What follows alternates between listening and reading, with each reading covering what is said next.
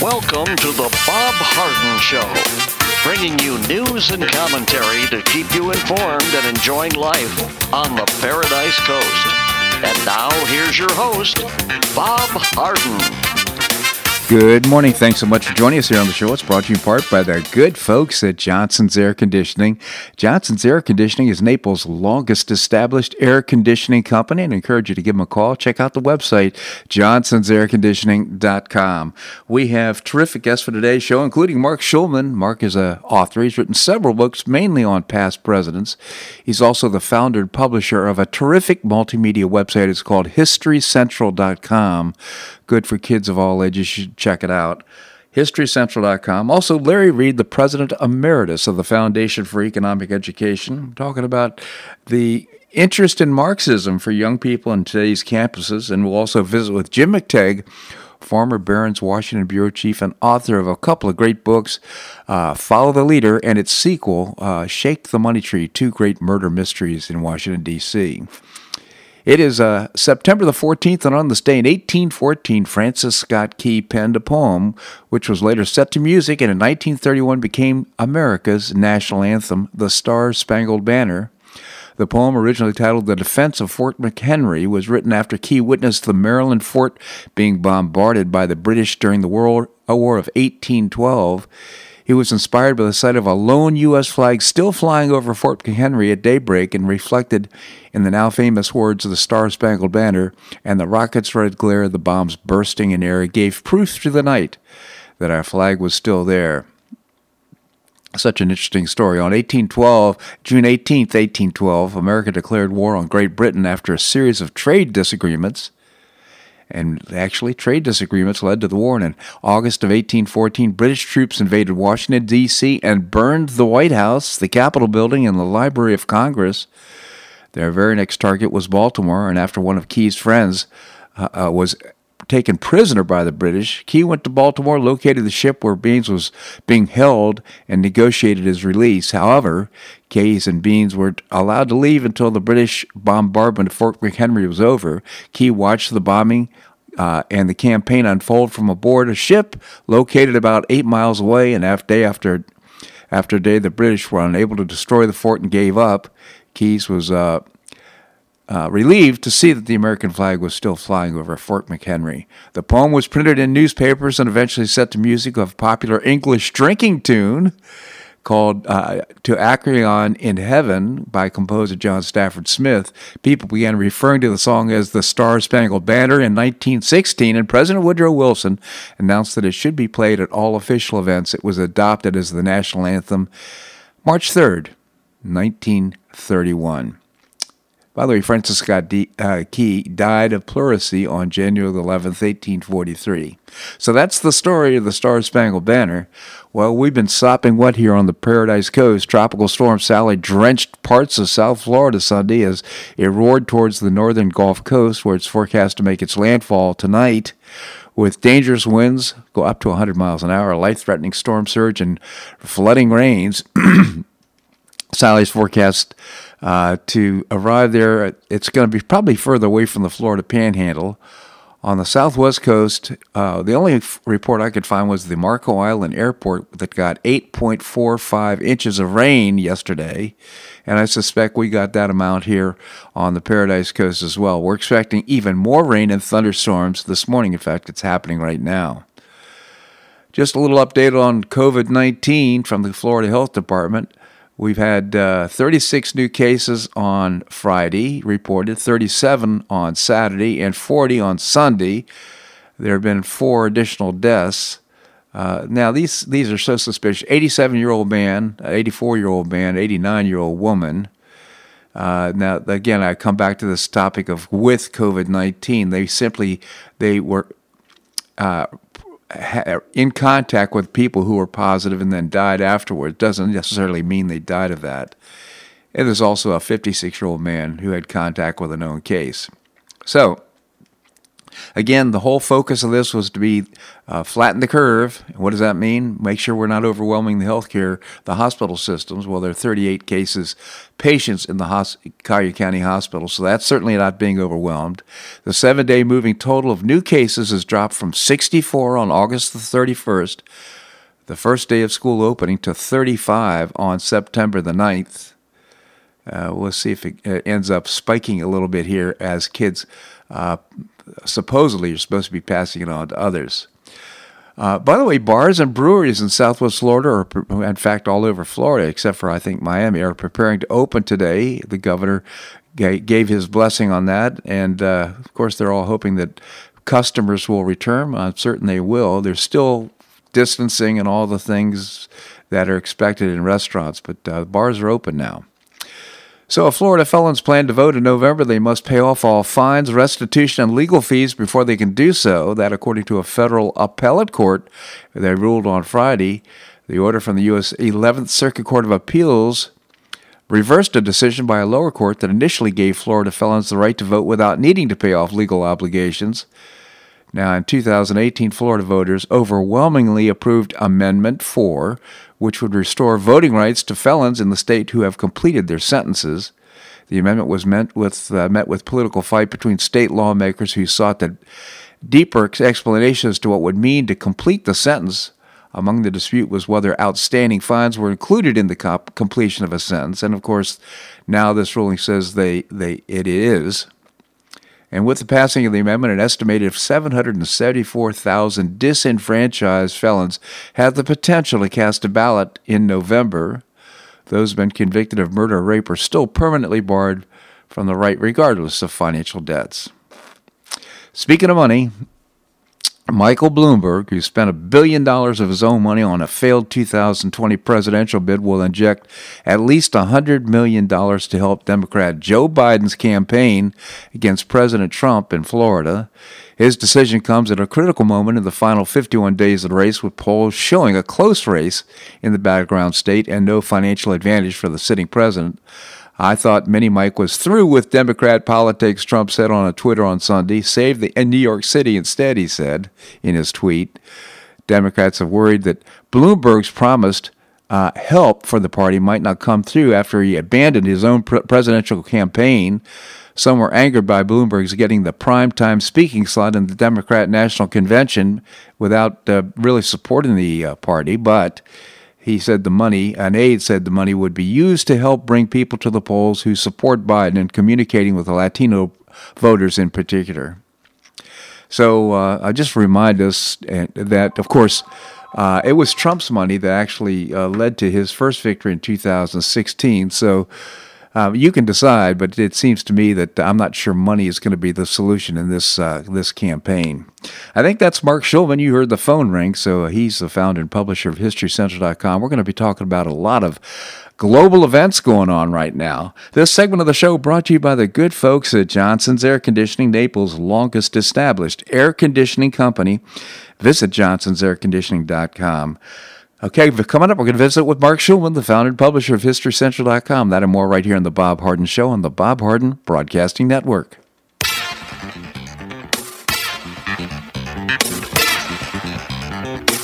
Stay tuned for more of The Bob Harden Show here on the Bob Harden Broadcasting Network.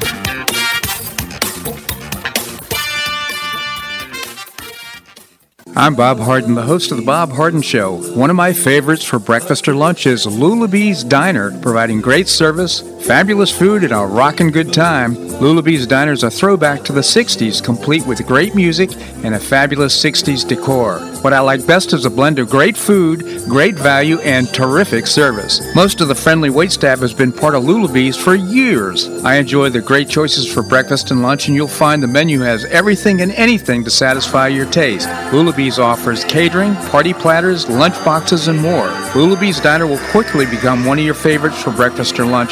No reservations are needed. Check out the website at lulabees.com and stop by Lulabee's Diner, open from 8 a.m. until 2 p.m. 7 days a week. Lulabee's Diner in the Green Tree Shopping Center at the corner of Immokalee and Airport Pulling Roads. Stop by Lulabee's Diner for fabulous food and for a forever cool, rockin' good time.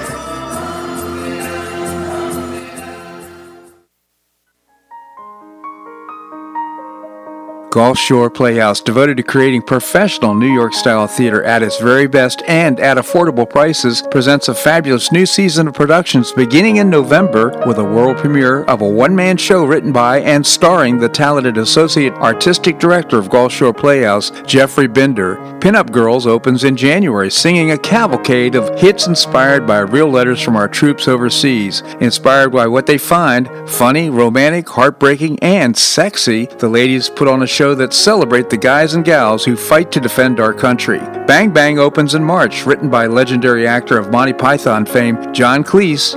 You'll surely be wiping away tears of laughter with this one. William Shakespeare's A Midsummer Night's Dream opens in March. Meddling parents, impetuous young lovers, and cunning fairies collide in Shakespeare's enchanting classic. Another Revolution by Jacqueline Bircher opens in May. You won't want to miss this timely new work about finding hope in one another through the uncertainty of the world around us. What a terrific season of productions. Tickets for this great new season are available now. Tickets start at only $38. Tickets can be purchased by calling the box office at 866-811-4111 or visiting the website gulfshoreplayhouse.org. We'll see you at the show.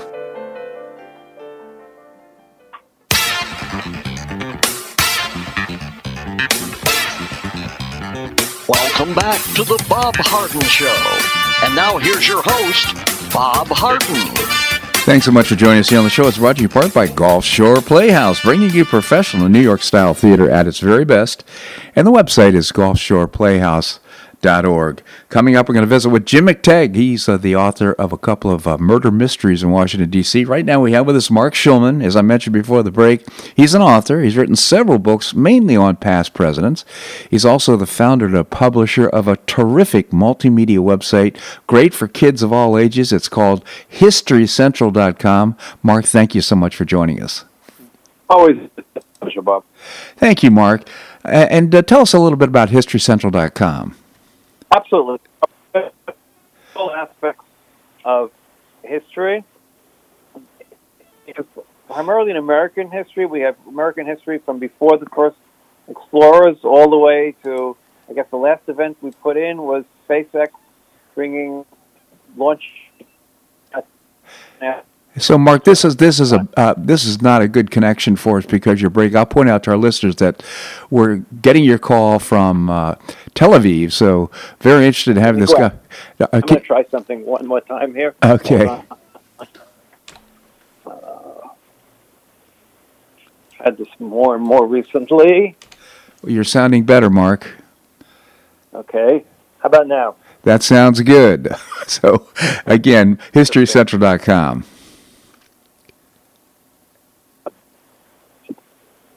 So we have sections on president, on history of aviation, history of railroads, of world history. We have states history, all that world in American history, all of America's wars. We have special sections on each of America's wars, starting with the Revolutionary War and through enduring freedom. So we try to, we can, I think, so doing, you know, we do events. Try to keep it real, and we're adding lots and lots of videos to our. We have a History Central YouTube, 500 videos also. So, Marc, you are still breaking up. I wonder if you could give me a call back and see if. One last time, going outside. How about now? Hey, that's much. Still breaking up? No, you're better now, Marc. Thank you. So, well, we have so much to talk about because we talk about current global events. We do that. We do that every Monday morning, and you're really up to the minute, quite frankly, with what's going on. Let's start off with COVID-19 and what's happening in Israel and Tel Aviv. Absolutely. So the situation in Israel has gone out of control.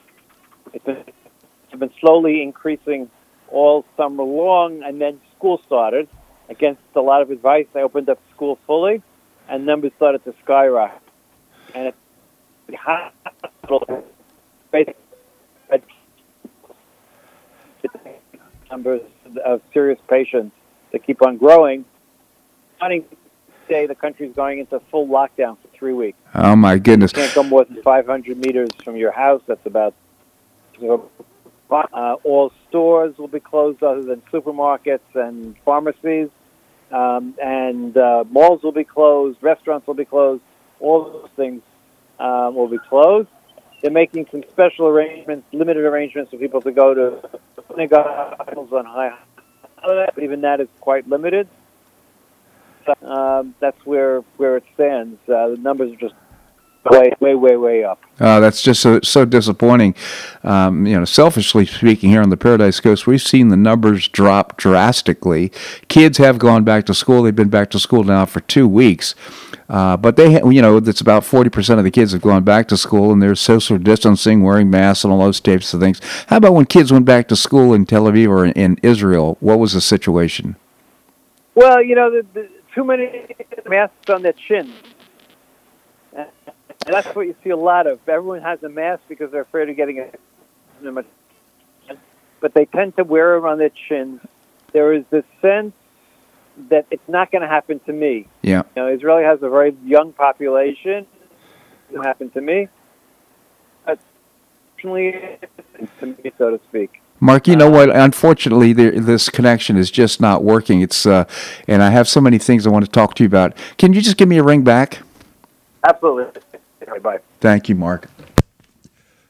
Let me kind of control the equipment here and see if we can get this working. But I do have some things I want to talk to Mark about. There's so many interesting things going on in the world right now, including, for example, the peace agreements that are happening in around the world, and especially in the Middle East. And Bahrain normalizes relationships with Israel, and Oman welcomed the decision. Let's see if this works now. Okay. Mark, are you there? Any better? That's much better, Mark. Thank you so much. Okay, so anyhow, we're picking up, and I guess just to conclude, it sounds like, how about in the hospitals in Israel? What's happening there? You have cases condition have now gone beyond the number where they get close to it. Depends on it's particular areas of Israel. It's particularly bad in the areas of Oman. The center in the area of Tel Aviv is not as bad, and also some of the biggest hospitals are here, so they're sort of doing okay. But in some of the hospitals, they've reached the point they can't take any more. And, and it keeps on. So, Mark, unfortunately, you're still breaking up, so it's very difficult to understand what you're saying. I think what you're saying is that some hospitals are being overrun. I don't know if you're able to move to a different place or what, but this isn't working right now.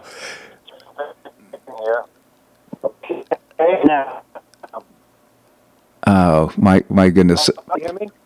It's, Mark, it's some sort of interference going on. I guess it must be just probably for all cell phone service right now between Israel and the United States. Are you there? I'm very well. So I'm sorry, it's just not working on this end, Mark. Let's give it one more try. I'm gonna go to break right now. Can I call you back? Yes, you can. You have my number? I don't have. I have the your. Right, the number that I normally call is the only number I have.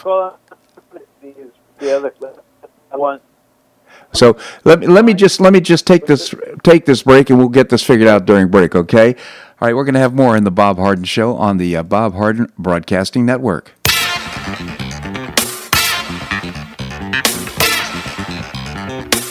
Stay tuned for more of the Bob Harden Show here on the Bob Harden Broadcasting Network.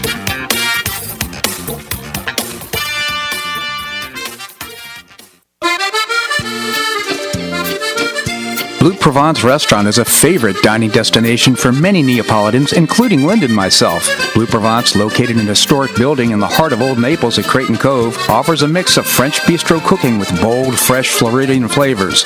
Experience award-winning cuisine at Blue Provence and enjoy one of Florida's most extensive, eclectic, and fun wine cellars. Dining your choice of the popular Eden Bar, the intimate Courtyard Garden, or the beautiful Provencal Caribbean Dining Room. Enjoy a wonderful and memorable evening in a casual and relaxed atmosphere that includes a taste of Provencal hospitality. Blue Provence is open 7 days a week, all year round.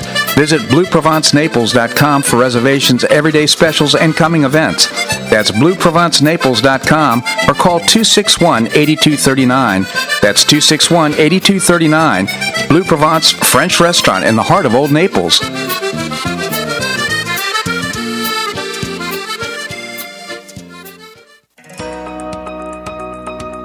Do you have an extra auto you'd like to donate to charity? Maximize your tax deduction, support your favorite charity, and help a local child in need by calling Naples Auto Donation Center. Naples Auto Donation Center is a not-for-profit licensed car dealer. Just call NADC at 692-9840 and they'll take it from there. You get a properly documented tax deduction for whatever the vehicle actually sells for. Your designated beneficiary charity gets half the profit after fix-up costs, and the net revenue generated by NADC goes to Friends of Foster Children to provide tutoring and other enrichment activities for foster children the government doesn't provide. And NADC is also one of the few places in Collier County that sells inexpensive cars that actually run to folks who would otherwise not be able to afford one. It's a real win-win. Call Naples Auto Donation Center at 692-9840 or visit the website nadckids.com. You'll be glad you did.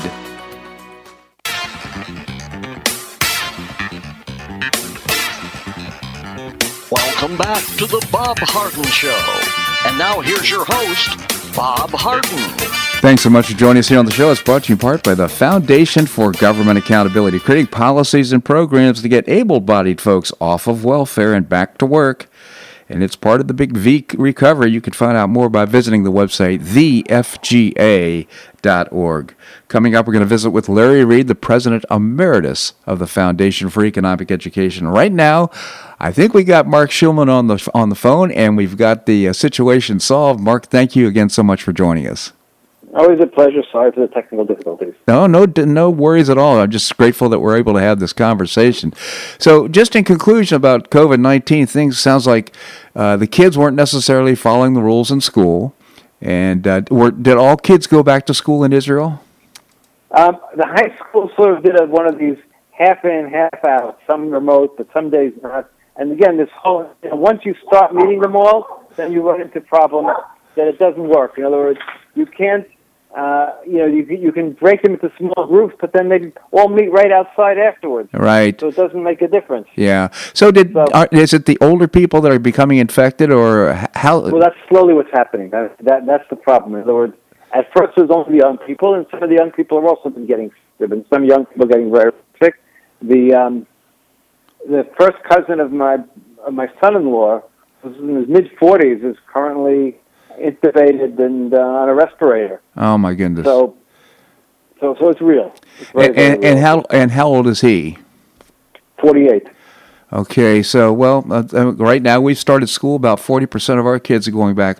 In the first 2 weeks, we've seen the numbers actually drop from an average of 64 cases here in Collier County down to about 35. So we're hopeful that they are imposing punishment and consequences for kids that don't follow the rules. So it's just so interesting.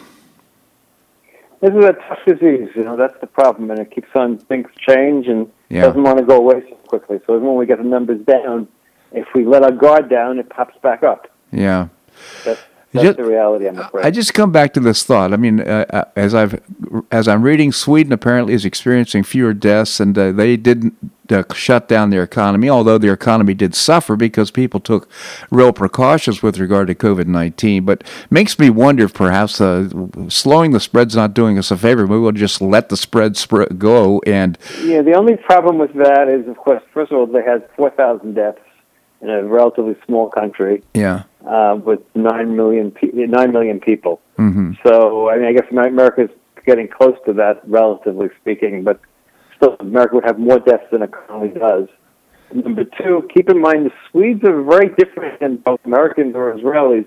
The average household size in Sweden is one. The average household size is one, did you say? It's one, yes. Oh, my goodness. Swedes don't get married. They have very few kids. And so it's easy. It's hard to spread it within a family when you don't have a big family. Good point. Yeah. So it is going to depend somewhat on the circumstances in the individual communities. But most of the stuff in the world is taking place at home within family. Yeah. Of course, where it comes from the outside is always the question. But the reality is, once one member of the family gets it, usually the rest of the family gets it as well. And one or two of those people might be more susceptible or or sicker or have pre-existing condition or older. So, Mark, I mean, there are, as we've learned, consequences for shutting down as well, unintended consequences like suicides, like alcoholism, like child abuse, and you can go through the list. Any thoughts on that? Yes, no, it really is a problem. It's a trade-off. It really is a big trade-off. And what Israel was basically saying is we'll put it off and we'll try to limit the amount of restrictions, but up to the point where the hospitals can no longer cope. Yeah, the hospitals can't cope. You don't have much choice. Are the kids going to virtual school? Are they learning online? They're supposedly. They're supposed to, but there are not enough kids have computers. All the same problems that America has sometimes. You know, the wealthier kids all have computers. The kids who are poor sometimes not. Yeah. And so you have all these same problems, and you have, again, wealthier school districts. Israel has a central educational system, but it gets supplemented by the cities. And so you have wealthier or non-wealthier school systems also in the country. So, like in the United States, it varies greatly. Well, thank you for that report, Mark. I do want to make sure we cover some of the things that are going on in the world, including normalization of relations between Bahrain and Israel. Oman saying this looks like a good decision. It looks to me like, with everything that's going on, that they're normalizing relationships with Israel, which is going to put pressure on Palestine to come to some sort of agreement. Right, no doubt about it. The Palestinians had always sort of had this card, well, the rest of the Arab world is not going to normalize unless you come to an agreement with us. They made the mistake, in my opinion, the Palestinians, in not engaging in the Trump peace plan. In other words, even though they didn't like the plan, what they should have said was, okay, we're happy to negotiate. We disagree with A, B, C, and D. Let's talk about it. I mean, it's been that problem all the way through. It goes all the way back to Camp David with Clinton and Rabin, and it goes back, even before that, Clinton and Barack, and it goes back even before that. And the reality is that the Palestinians never come back with a counter offer. And that's a problem, because people say, okay, you don't agree with what we have to offer. Well, what's your suggestion? Maybe, that's how you negotiate, right? I mean, you have one view, I have another view. We want to come to an agreement. I make a proposal. I don't like it. Here's my counter proposal, and then we'll work on it. But the Palestinians never come back with a counter-proposal. They just say no. So what about the argument that they can't make any progress on saying no, and we're not allowing, we don't want them to be the veto to relations we think is to us between Israel and the Gulf states. It seems to me that they're reducing their negotiating power by what's going on around them, because now more and more states are beginning to. And I've heard that I read just this morning that Saudi Arabia is moving in the same direction. Right, there's clearly some under-the-table relations between Israel and Saudi Arabia. Look, the fact of the matter is that Saudi Arabia has made a major concession, however you want to define it, to Israel to allow Israeli and other flights to fly over Saudi Arabia. For Israel, it's a big deal because it cuts the flight time, let's say, to India or to Thailand and those places by 2 or 3 hours. Yeah. And so that's a big deal. And it's quite possible that Saudi Arabia could be next. It could be that they want some Israel to do some small matter for the Palestinians. Not clear exactly. But again, the Palestinians need to stop. Look, the Palestinians have played victimhood to the nth degree for the last 50 years. Right. Through terror, through all sorts of things that they've done over the years, they've played the victim. And in some ways, they are a bit of a victim. But you can't play the victim forever. You have to negotiate. You have to say that, understand the fact that you're coming from a weaker position. And when you're coming from a weaker position, you're not going to get everything you want just because you want it. And that's the reality. Okay? So, and the other, maybe you could comment on this as well, because I've read that Palestine does not want to become a state because they can become accountable for all the things that they're doing, in terms of terror and so forth. That's one of the reasons why they don't want to normalize relations with Israel. I don't know about that. I think it's more of a question that, look, they keep on selling to their people that someday they're going to return to the homes that their great-grandparents lost in the 1948 war. Yeah. And no one is willing to tell the people and the refugees, et cetera, that, no, that's never going to happen. Maybe we'll get some compensation, but you're never going to go back to the cities that are, for for 70 years been part of Israel, you're not going to go back to that. And they haven't been willing to be honest with their own people ever. And that's really the crux of the matter. And until someone's honest with these people, especially the refugees who are living, the refugees in Jordan, the refugees in Lebanon, the refugee camps in the Gaza Strip, instead of building housing, they live in refugee camps for now for 70 years in some cases. Wow. And instead of saying, no, we're making a life here, and we'll get some compensation, the world will help us, et cetera, they're still telling them there's a dream that someday they're going to get back to the homes that their great-grandparents lost 70 years ago. So just taking a step back, though, I mean, this development is huge, is it not? I mean, with regard to normalizing relations in the Middle East, this is going to be a very positive outcome for the economies, for the world economy. There's just a lot of positive things that could come from this. Sure, I mean, it's very positive for Israel. There's no question about it, and it's positive for the Gulf States. The world economy, I don't know. The United States, I'm sure, you know, for the United States, the up is the ability to sell some bombs, I would say. And, of course, you know, maybe some additional regional stability. Yeah. Again, look, part of this is happening because of Iran, because these countries consider Iran their mortal enemy at this point. Yeah. And so the enemy of my enemy is my friend, and that's part of it, obviously, as well. Yeah, interesting. So that's clearly part of what's going on here as well. Yeah, so and also this normalizing relations between Serbia and the breakaway Republic of Kosovo. That's kind of a big deal too. Yeah, a little less than being made out. In other words, relations haven't been normalized. They're just not going to against each other in the international arenas in the meantime. So I wouldn't go too far with what happened there. There was some progress there, no question about it. But there wasn't the sort of peace or love between neighbors that's not broken out. They haven't worked out any of their deeper disputes. They basically decided to put their disputes on hold in the meantime. So it's a good thing. There's no question it's a good thing. Yeah. But I wouldn't go, you know, I wouldn't say it's an overwhelmingly...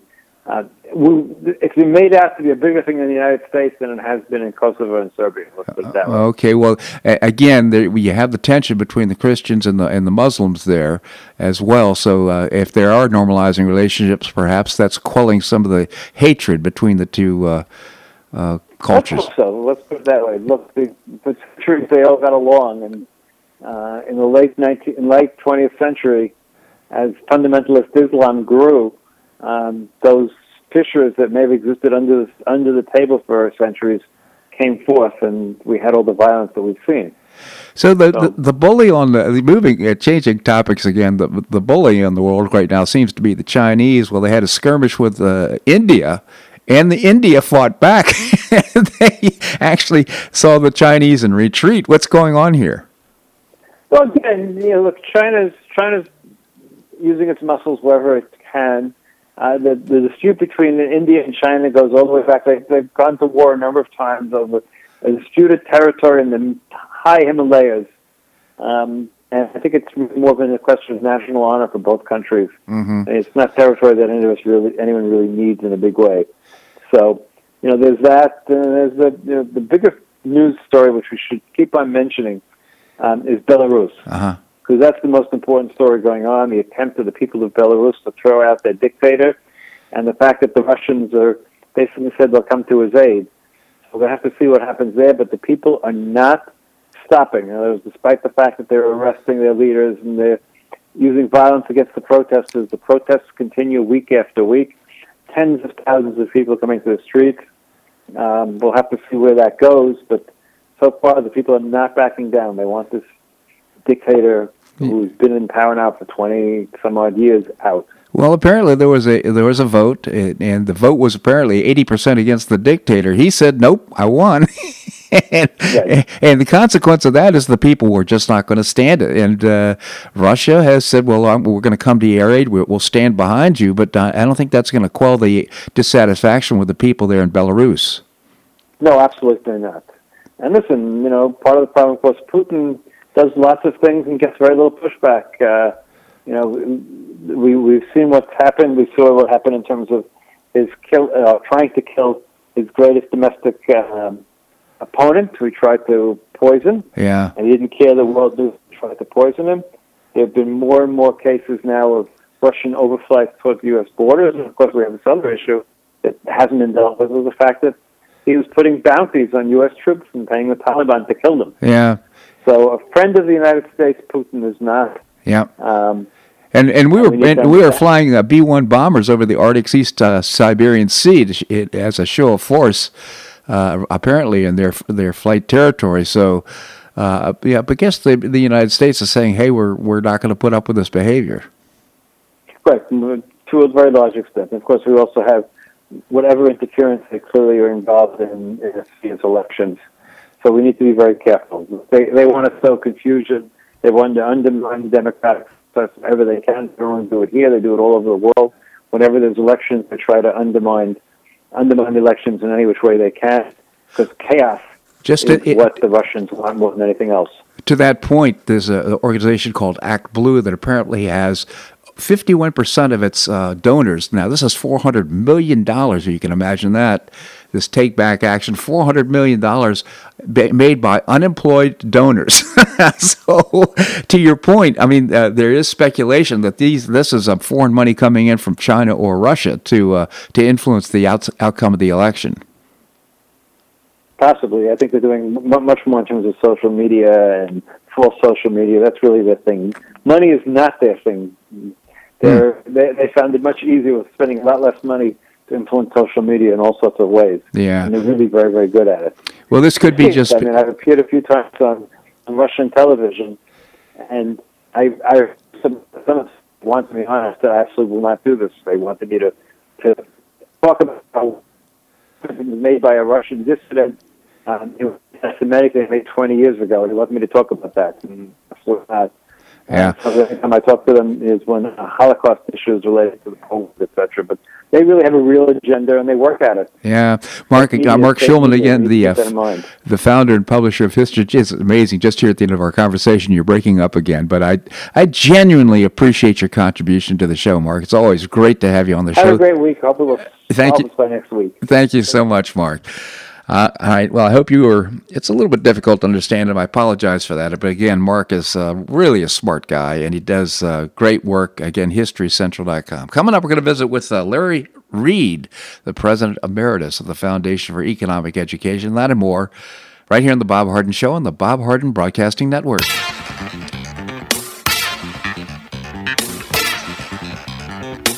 Stay tuned for more of The Bob Harden Show here on the Bob Harden Broadcasting Network.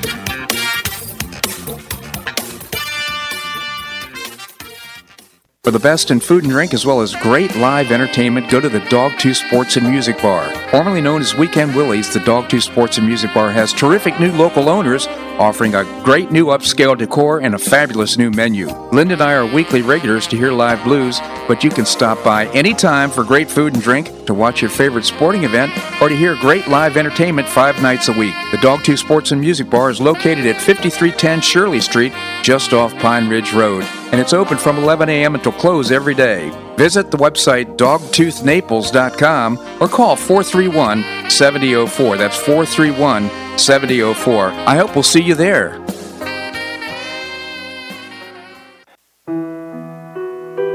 Did you know St. Matthew's House operates the only emergency homeless shelters in Collier County? St. Matthew's House provided more than 500,000 hot meals to those in need last year, and since 2010, 527 men and women have graduated from the St. Matthew's House Justin's Place Addiction Recovery Program. For over 30 years, St. Matthew's House has provided innovative solutions to fight homelessness, hunger, substance abuse, and poverty in Southwest Florida. And you can help St. Matthew's House in this life-transforming work by patronizing the St. Matthew's House thrift stores, Cafe M25, Car Wash and Detailing Center, and award-winning catering operations. For more information, visit stmatthewshouse.org. That's stmatthewshouse.org. St. Matthew's House is a 501c3 not-for-profit organization and does not solicit government funding.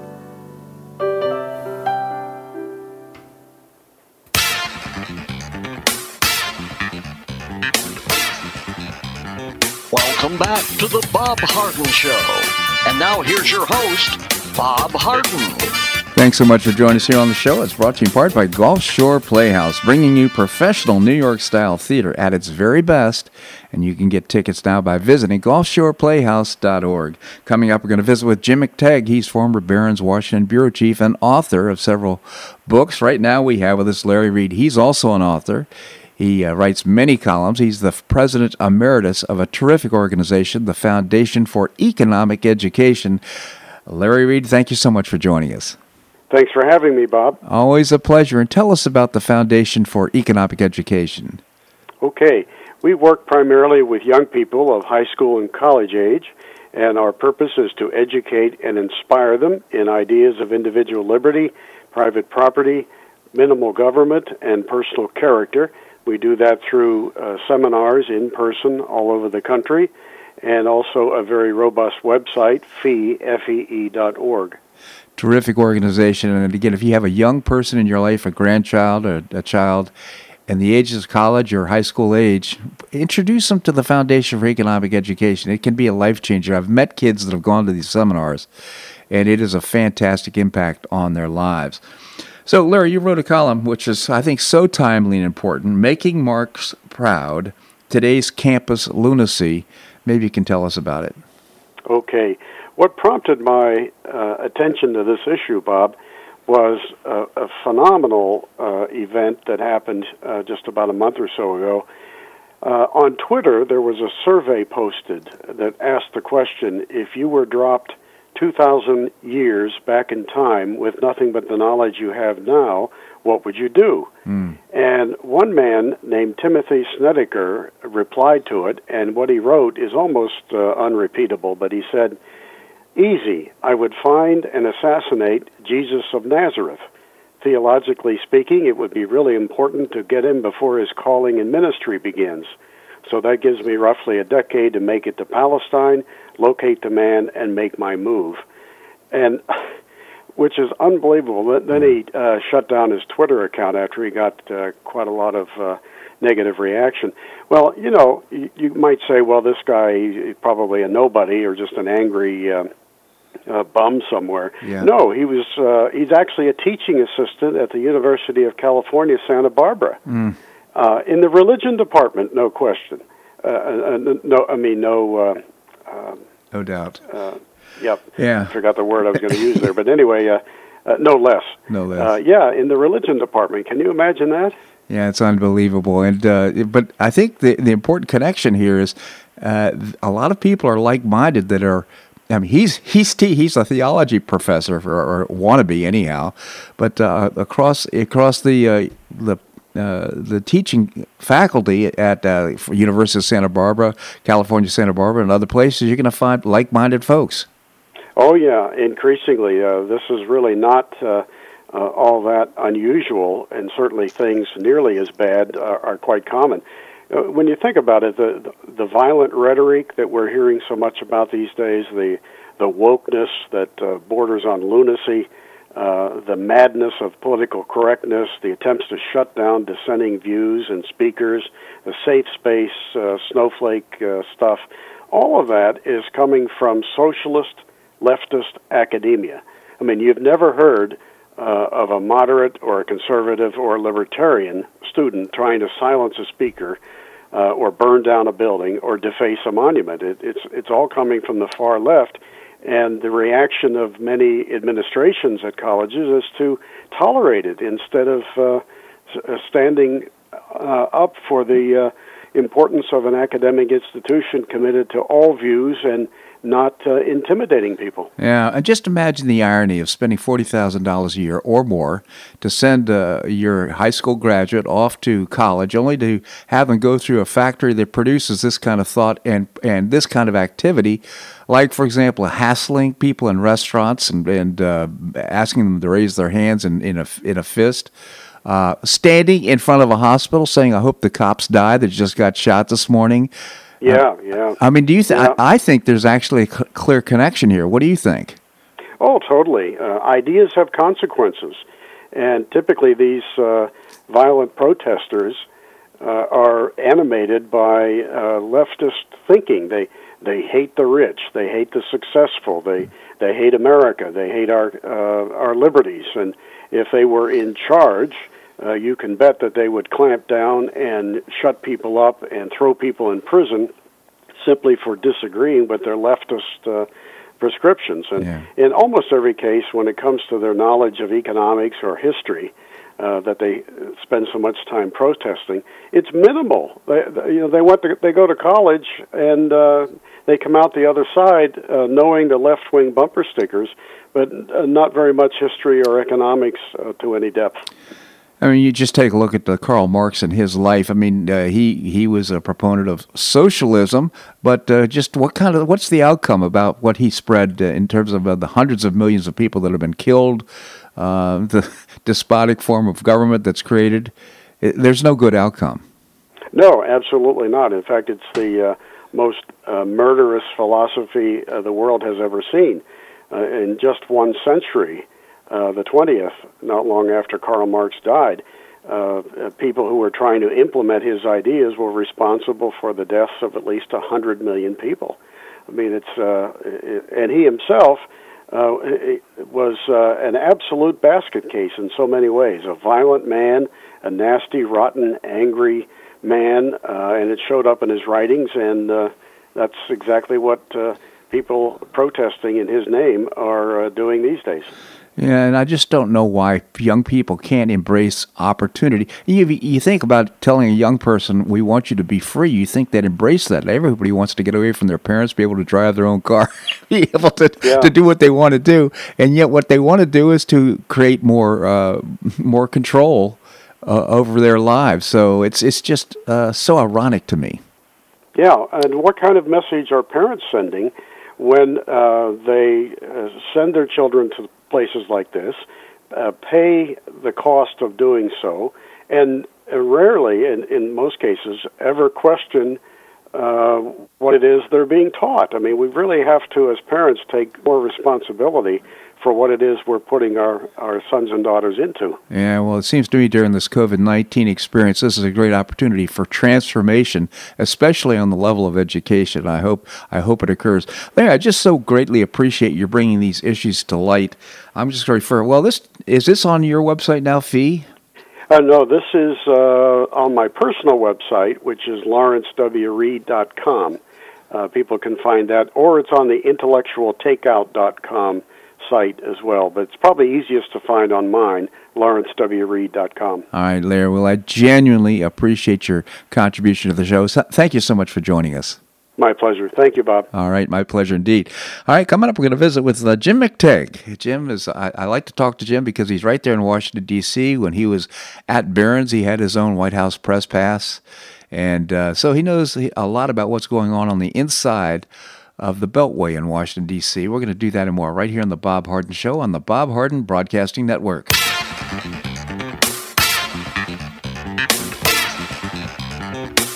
Stay tuned for more of The Bob Harden Show here on the Bob Harden Broadcasting Network.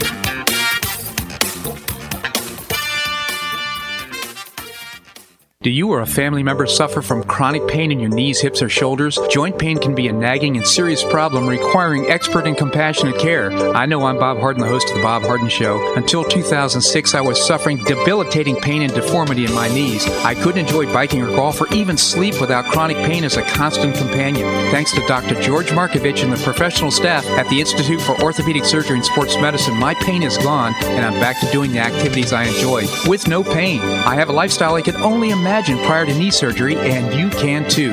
Call the Institute for Orthopedic Surgery and Sports Medicine. They will thoroughly evaluate your condition, provide personalized, state-of-the-art treatment, and help you relieve your pain and get back to your active lifestyle. At the Institute for Orthopedic Surgery and Sports Medicine, your care will be professionally managed through every phase of your recovery. For an initial consultation, call the Institute for Orthopedic Surgery and Sports Medicine, located off Tamiami Trail in Bonita Springs, at 482-5399. That's 482-5399. With all the threats to faith, family, and freedom, Christian Television Network, the Faith Center Fort Myers, and Florida Pastors Network invite you to Healing Our Nation Tuesday, September 22nd at 7 o'clock p.m. for a free panel discussion on engaging and impacting culture with a biblical worldview. Distinguished national guest Bishop E.W. Jackson, founder of Stand Foundation, Staying True to America's National Destiny. John Stenberger, founder of Florida Family Policy Council and Called to Vote, along with historian and best-selling author Dr. William Federer, want to equip you to effectively respond to the moral and social issues impacting our community. Join us live on television September 22nd at 7:00 p.m. on CTN Southwest Florida, or live streaming at ctntelevision.com, or in person at the Faith Center. Details, ctntelevision.com. That's ctntelevision.com. Or call 239-543-7200.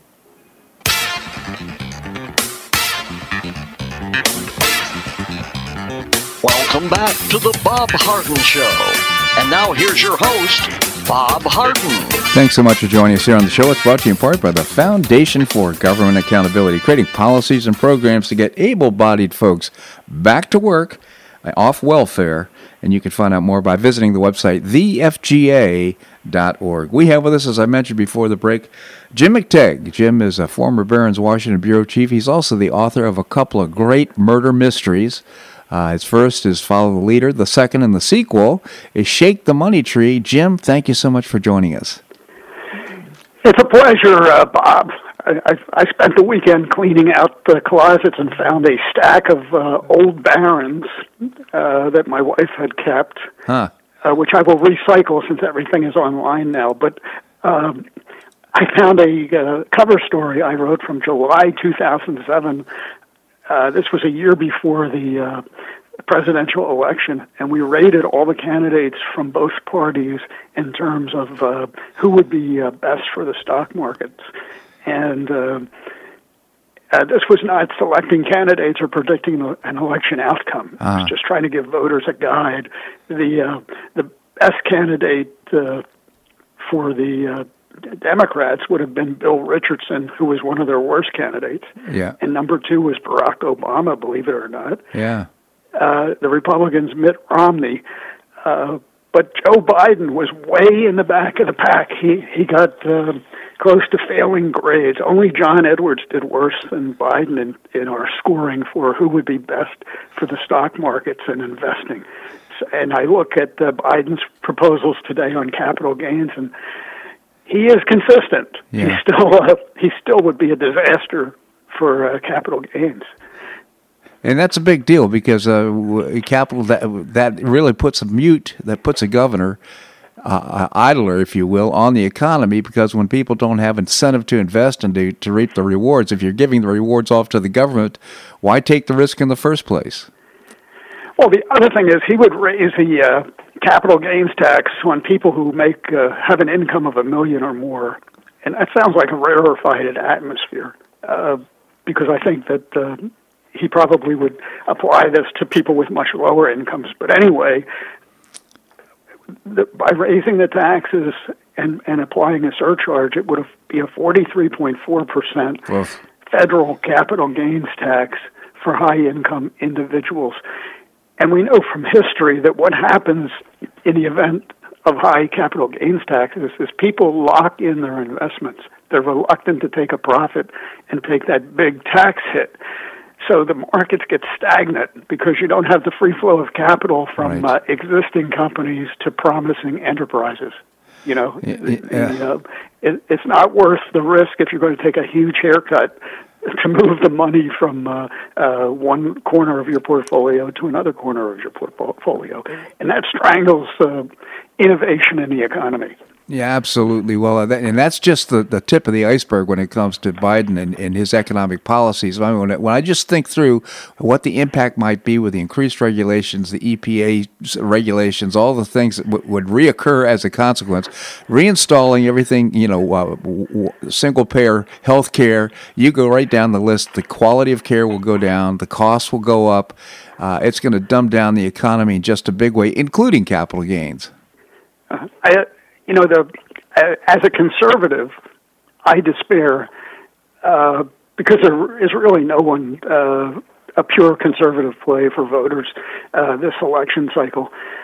Let me add that, we wrote that story, as I said, in July of 2007. Mm-hmm. A month later, on August 9th, 2007, there was a big stock market sell-off. Right. And it was precipitated by concerns at PNC Paribas, a French bank, and at AIG, the insurance company, about the performance of subprime and prime mortgages. There was a sudden spike in mortgage defaults, and then the following December the economy collapsed because of the subprime crisis. So Barron's at that time, free marketeers that we were, and we judged all these candidates on their free market friendliness.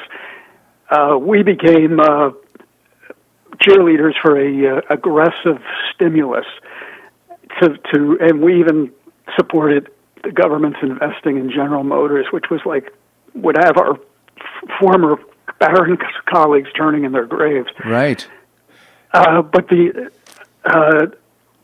never suggested raising taxes on capital gains and investment. I mean, you just don't raise taxes when you have a crisis like that.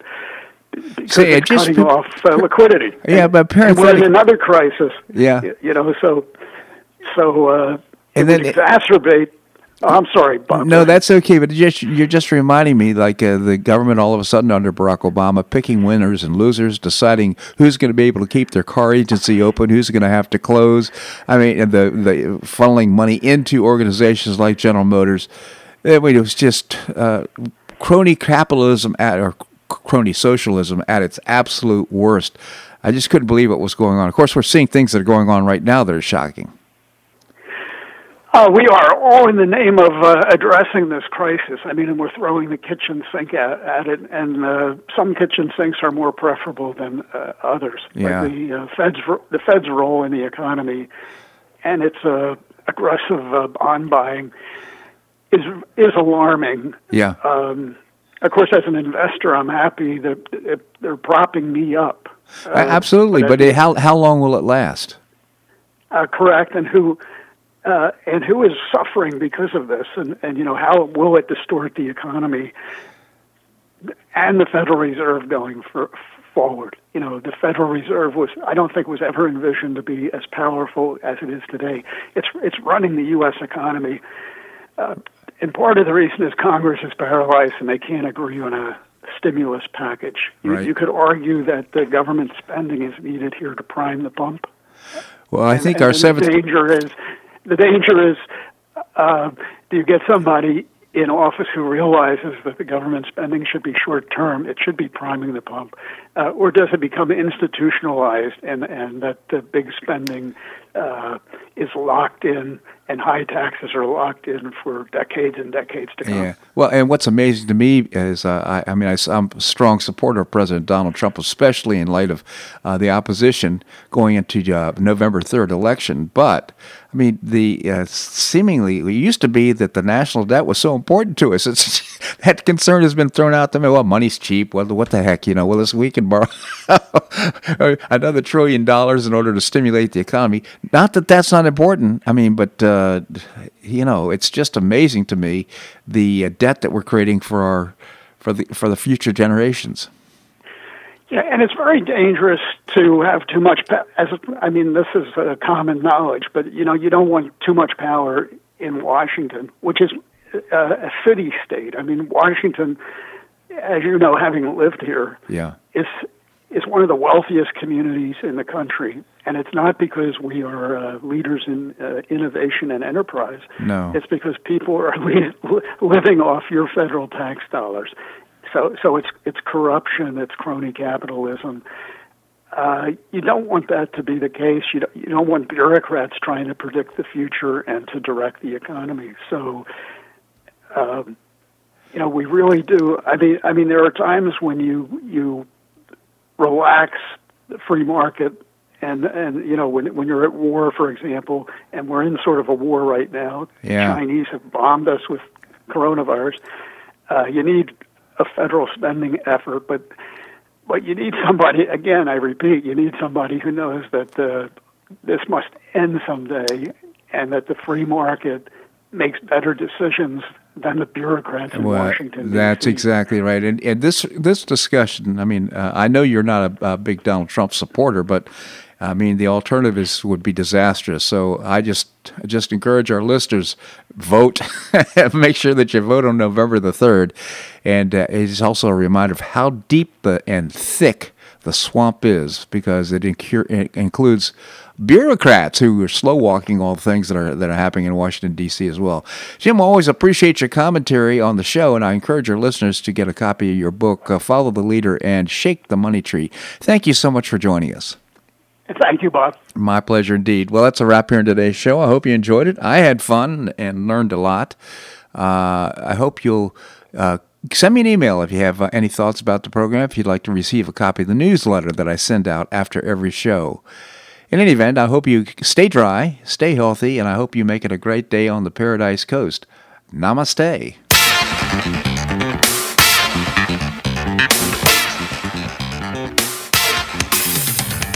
Thanks so much for listening to The Bob Harden Show on the Bob Harden Broadcasting Network.